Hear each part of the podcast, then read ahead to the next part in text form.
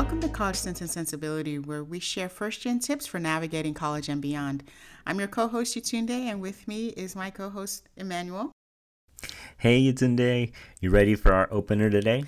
I am. So, listeners, we are starting a new series called Getting Out of Your Own Way. And the reason we wanted to do this series is because very often we can be our own worst enemies. Sometimes we've got seeds of doubt, we've got um, issues that we haven't really addressed or we're not even aware of. And we're hoping that with this series, you're going to be able to identify what some of those are. Absolutely, Yetunde. And just to kind of hit on a few of those, right? We're going to be talking about self sabotage, imposter syndrome, time management. And we're not talking about your time management like, oh, I just don't know how to manage my time. We're going to be like trying to unpeel that onion, right? Um, because a lot of those pieces that are intertwined. And many times, as first gen students, sometimes we think that we're just not being able to, you know, do well because maybe we're just not smart enough, or maybe we just um, don't aren't college material, or maybe we're listening to the noise, right? Like we should start working instead of instead of going to college, and trying to make sure that you put that investment in yourself is key and critical. Mm-hmm. And a lot of times, sometimes we just like you said, we're our own worst enemies and our critics, right? We're our toughest critic. Right. And what you're going to find is we're talking about college when we talk about time management and when we talk about imposter syndrome. Yes, we're talking about in the college setting, but you're going to find that these are things that transcend all aspects of life. So even post college, you might find that these kinds of feelings, these thoughts may come up. But if you identify them now, and you know what they are now and you know that these are not road these are not meant to be roadblocks and these are things you can overcome you're more you're better off long term so it's it's interesting how we talk about it in the college setting and for some of us it didn't come up until the college setting but it's actually something that speaks to all aspects of life right? It's lifelong learning. Absolutely it's and that's why it's like first generation tips for college and beyond right mm-hmm, because mm-hmm. just like you're saying in the professional world, I remember just starting my first professional job, like having some of these same doubts, mm-hmm. right? Which is so interesting because you know I got my degree here, I I did my college degree, I did my master's degree, and then I'm coming into the work in the professional world where I should be prepared, right? I've done an internship, I have years of education, but I consistently doubted myself and thought, ooh, am I going to look dumb? And that kind of reminded me.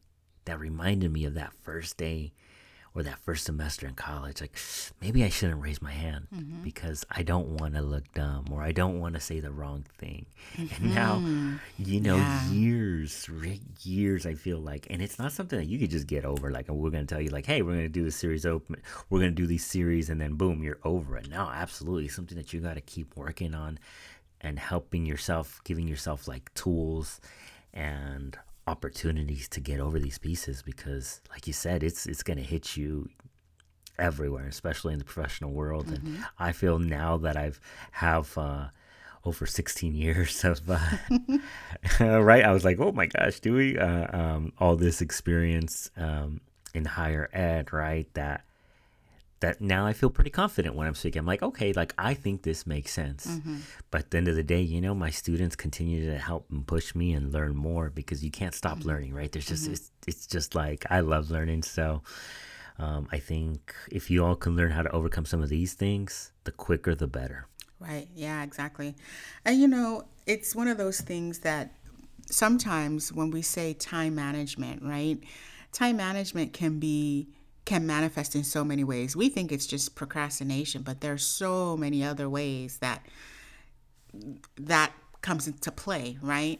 And so those are the things we talk about and we unpack. It's just sometimes it might seem like it's one thing, but it's really something else, right?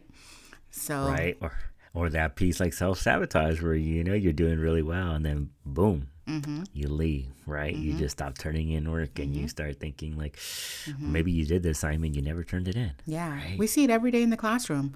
Every day in the classroom. We see it, you know, in, in our counseling sessions. Um, it's out there.